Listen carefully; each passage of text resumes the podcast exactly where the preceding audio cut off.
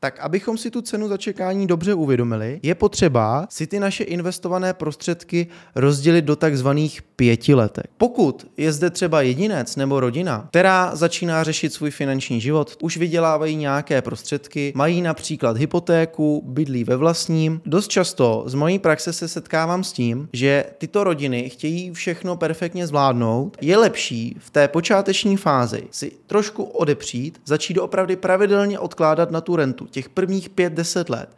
A v případě toho, že doopravdy ten život si chtějí více užívat, tak je dobré po těch prvních 10 letech si například tu pravidelnou investici snížit anebo na nějakou dobu zastavit. Svět financí a investic je velmi žádané téma. Mnoho lidí ho řeší, ale málo který člověk s ním umí pracovat dlouhodobě tak, aby si splnil své cíle a dosáhl finanční nezávislosti.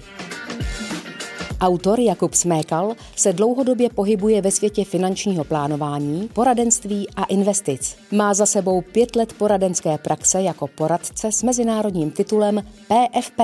Český podcast Finanční vlna je určený pro všechny, kteří se o téma finančního plánování a investování zajímají. Nalaďte se na správnou vlnu a dosáhněte efektivně svých finančních cílů bez zbytečných přešlapů. Toto je Finanční vlna. Dámy a pánové, vítejte u dalšího dílu podcastu Finanční vlna. Moje jméno je Jakub Smékal a dnes společně probereme poměrně zajímavé téma, kterému se říká cena za čekání. Cena za čekání je termín, který mnohdy investoři ani klienti neznají, ale když si společně dnes probereme, co to znamená a jaký má vliv na naše peníze přitom, když investujeme, pochopíme, že cena za čekání je jeden z nejzákladnějších principů, které si musíme uvědomit v momentě, kdy pravidelně či nepravidelně investujeme na svoje cíle v kontextu finančního plánu. Co to tedy je cena za čekání? Já jsem si s dovolením pro vás připravil celou definici, kterou si nyní přečteme a následně si ji rozebereme. Cena za čekání u investic je termín, který se obvykle používá k vyjádření nákladů spojených s časovou hodnotou peněz v investičním rozhodování. Investoři jsou obvykle ochotní přijmout riziko a investovat své peníze s nadějí na zisk. Nicméně časová hodnota peněz znamená, že peníze mají vyšší hodnotu dnes než v budoucnosti. Pojďme si to trošku přeložit do češtiny, abychom pochopili, co tedy vlastně ta cena za čekání znamená. Já jsem si pro vás připravil modelový příklad, na kterým si to velmi jednoduše a velmi stručně představíme.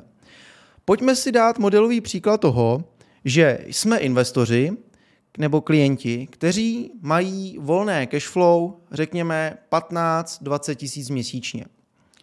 Z toho na základě finančního plánu jsme si vydefinovali, že 10 tisíc korun měsíčně jsme ochotni investovat na cíl, kterým je renta neboli finanční nezávislost za 30 let, vzhledem k tomu, že jsme mladí, a očekáváme potenciální výnos okolo 8%, na který jsme spočítali na základě mediánu, a to je vlastně stav, při kterém my spočítáme nejlepší a nejhorší období na trzích a spočítáme z něho průměr.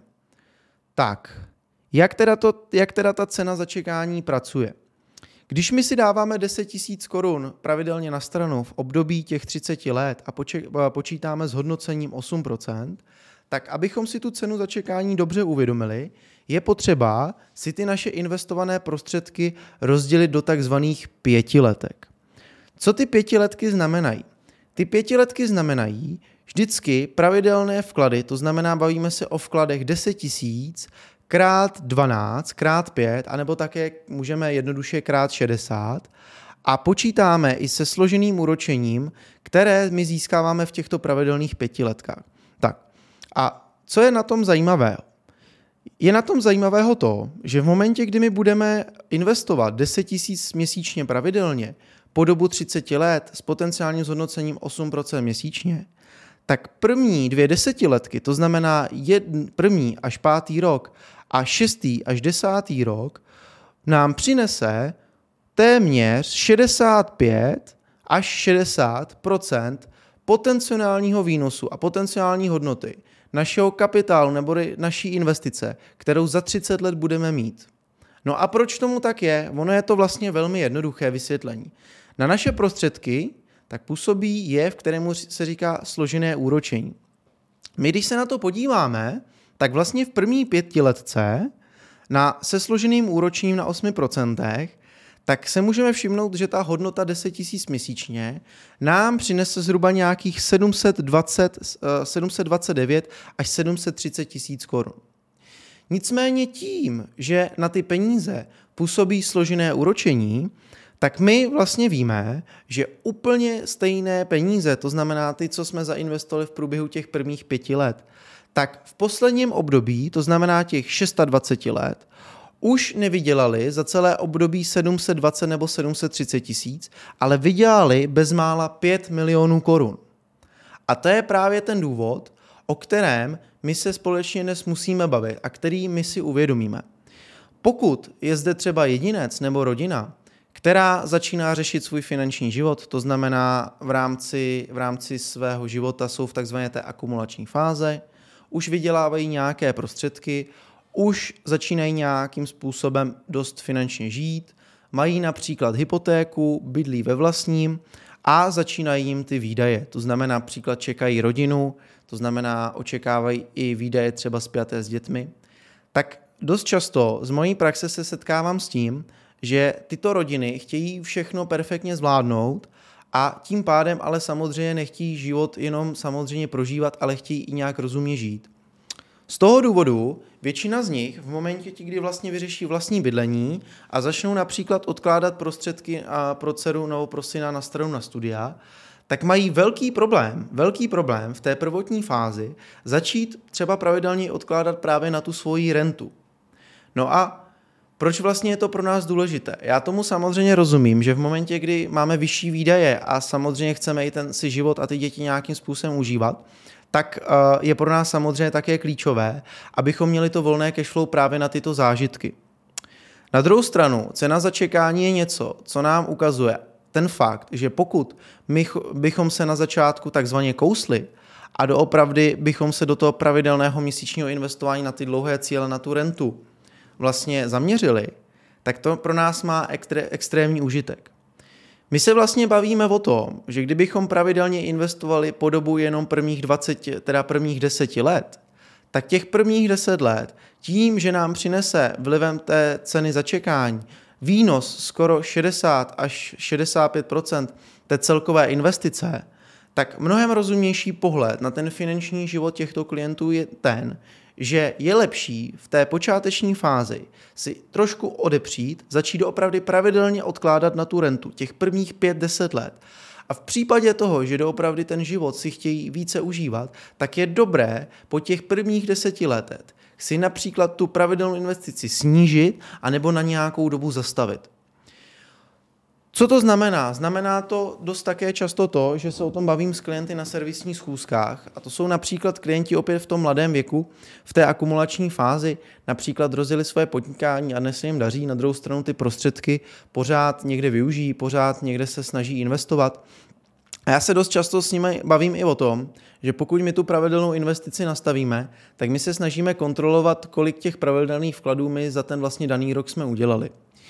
Pro nás není samozřejmě jako klíčové, aby jsme nějakým způsobem společně jako komunikovali a byli na sebe naštvaní v momentě, kdy se pravidelně neposílá.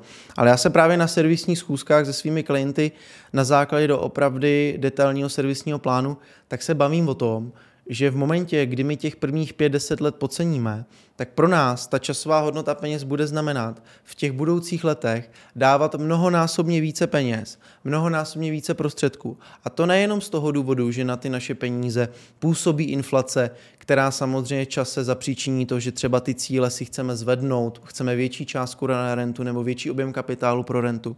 Ale bude to samozřejmě i pro nás znamenat to, že na ty peníze tak dlouho nepůsobí složené úročení. Pojďme se pobavit samozřejmě ještě, jak působí vliv toho složeného úročení a ty ceny za čekání na ostatní cíle. To znamená v momentě, kdyby máme nějaké krátkodobé nebo střednědobé cíle. My když se bavíme o dlouhých cílích, to znamená, to je většinou ten cíl renty, který vlastně většinou chceme řešit celý život, tak samozřejmě zde, jak už jsme několikrát zmínili, musíme brát ten zásadní faktor a to je vlastně ten faktor té ceny za to čekání a toho složeného úročení. To znamená, čím dříve my s ním začneme, tak tím lépe samozřejmě to složené úročení na ty naše investice a pravidelné vklady bude samozřejmě reagovat a tím pádem třeba to renty můžeme i dosáhnout dříve a nebo třeba s ním můžeme ještě o něco zvýšit. No ale jak vlastně tomu je a jaký vliv té ceny za čekání, tak jaký má vliv na nějaké krátkodobé nebo střednědobé cíle? Já když se bavím s klienty o tom, jaký má vlastně vliv cena za čekání a složené úročení na té krátkodobé cíle, tak my si musíme uvědomit jeden zásadní fakt a to už je z principu naší investiční strategie. My jsme se v minulých dílích bavili také o nějaké strategické alokaci a my víme, že čím samozřejmě máme kratší cíl, tak je pro nás samozřejmě důležité, aby jsme vybírali vhodné portfolio, které není tak volatilní. To znamená, že to portfolio na ten krátkodobý nebo střednědobý cíl tak bude samozřejmě ovlivňovat primárně to, abychom měli dostatečně konzervativní portfolio a nemuseli jsme vlastně se strachovat o to, jestli ta volatilita na tom našem investičním portfoliu, tak jestli samozřejmě nám přinese buď to na výnos, nadvýnos, anebo jestli budeme ve ztrátě. To znamená, že na ty krátké cíle my volíme tak konzervativní portfolio, které se rovná maximálně výnosům spořícího účtu nebo lepšího spořícího účtu, takže se bavíme, že je hodně závislé na vývoji například úrokových sazeb a na vývoji inflace, kterou vlastně aktuálně máme v České republice nastavenou. Z tohoto důvodu my, když máme krátké cíle, tak ta cena za čekání nemá zas takový vliv a je pro nás samozřejmě klíčové si uvědomit, že u těch krátkých cílů ta cena za čekání, jakmile na ty naše prostředky vlastně zas tak dobře nefunguje, tak většinu těch prostředků, které ukládáme, tak ukládáme pouze z vlastních zdrojů a to složené úročení na nich je pouze minimální. Když se o tom bavíme například na střednědobém horizontu, tak my víme, že v tom střednědobém horizontu využíváme portfolio, které je více zastoupeno například z dluhopisů a z fondu peněžního trhu, pořád je tam nějaká akciová složka, ale v menším zastoupení, takže my opět víme, že tam sice nějaká volatilita bude, ale opět tím, že tam není volatilita tak zastoupená, jako je například v akcích, tak víme, že ten výnos bude menší a tím pádem opět ta cena za čekání pro nás nebude tak klíčová. To znamená, my se doopravdy můžeme bavit o tom, že nejklíčovější v tom portfoliu tak je vlastně ta cena za čekání při tom dlouhodobém cíli. Přitom spousty lidí tím, že je doopravdy dlouhý cíl, tak tento cíl vkládají až na poslední vlastně kolej, chtějí vyřešit většinou vlastní bydlení, chtějí vyřešit vlastně třeba auto, studia pro děti, čemuž já samozřejmě, jak jsem říkal na začátku, už perfektně rozumím. Na druhou stranu, toto by měl být právě úděl profesionála, který má třeba například znalosti na úrovni EFA, to znamená European Financial Advisor, nebo například PFP, to znamená poradce finančního plánování, aby doopravdy on ukázal, že ta jeho služba není o zprostředkování produktů, ale je doopravdy i o tom finančním coachingu. To znamená, je dobré i často dělat klientovi takzvanou tu oponenturu ve smyslu toho, že mu nechceme samozřejmě házet vidle do jeho plánu, na druhou stranu mu ukázat i odvrácenou stranu mince. A to je ten fakt, že teď, když bude vlastně dávat pozornost na jednu věc, tak samozřejmě začne střádat v té další. A proto je dobré v tomto úhlu pohledu vyhledávat lidi, kteří aspoň z nějaké míry se snaží doopravdy pracovat v tom režimu toho placeného poradenství. A to hlavně z toho důvodu, že oni koukají na ten svět a na ten pohled těch financí nezávisle. Je nezajímá zase tak úplně produkt, ale zajímá je spíše právě ta cesta k tomu cíli a jak nejbezpečněji do toho cíle dojít a zohlednit tam to složené úročení a samozřejmě i tu cenu za čekání. To znamená, ve výběru svého investičního poradce nebo například finančního poradce koukejte doopravdy i na tyto tituly, koukejte na to, jak je ten klient samozřejmě placen a jaký k tomu má přístup, protože my se samozřejmě můžeme bavit, že je spousty i samozřejmě kvalitních poradců v té rovině toho provizního poradenství. Na druhou stranu, jak já dost často říkám a dělám to u svých klientů, tak je také dost často vhodné ukázat si hnedka na začátku, jestli ten klient má vytvořený nějaký ceník, respektive jestli ten poradce má vytvořený nějaký ceník, jestli má například vytvořený už nějaký standardizovaný i servisní plán, protože my už samozřejmě z praxe víme, že spousty firem a spousty jednotlivců mají vytvořené vhodné finanční plány, kde vlastně jsou klientovi schopni sestavit perfektně na míru, ten jeho finanční plán, aby dával smysl.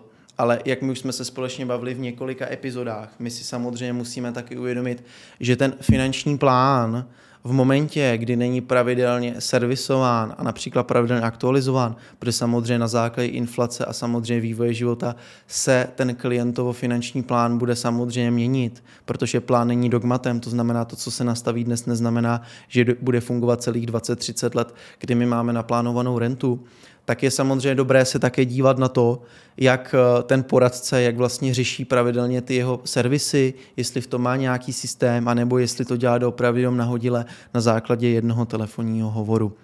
Já v momentě, kdy jsem si nastavoval svůj vlastní systém práce, dával jsem si na tomto doopravdy hodně záležet. Z tohoto důvodu všem klientům už na té servisní nebo na té první poznávací schůzce tyto materiály předávám, aby doopravdy viděli, že vše, co společně řešíme, tak není nahodilé. Je to vlastně systém, ve kterém my doopravdy dneska přesně víme, co dalších 5, 10, 15, 20 let s tím klientem budeme řešit.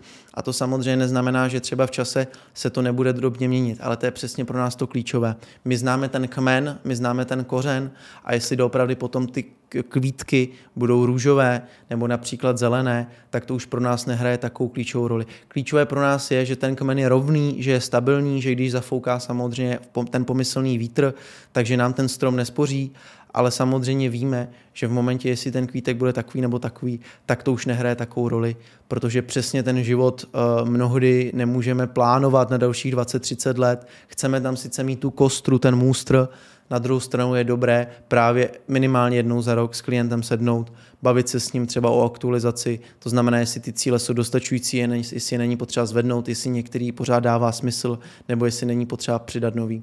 Na to je samozřejmě navázaný i fakt, že se s klientem snažíme pořád neustále bavit i o tom, jestli jeho aktuální data jsou aktuální, jestli je jeho struktura majetku optimální, například jestli je dobře rozložená v rámci rozložení měn a s tím samozřejmě i další spjaté věci. Přátelé, to je z dnešní epizody všechno. Dnešní epizoda je kratší, ale věřím, že dnešní informace pro vás doopravdy mají přidanou hodnotu, že jste se naučili něco nového a já se budu těšit opět s vámi u dalších dílů a u dalších epizod podcastu Finanční vlna. Mějte se a přeji krásný den. Zaujala vás dnešní epizoda? Nezapomeňte dát odběr a sledovat nás na sociálních sítích. Podcast Finanční vlna je dostupný na všech podcastových platformách, tak se příště znovu nalaďte.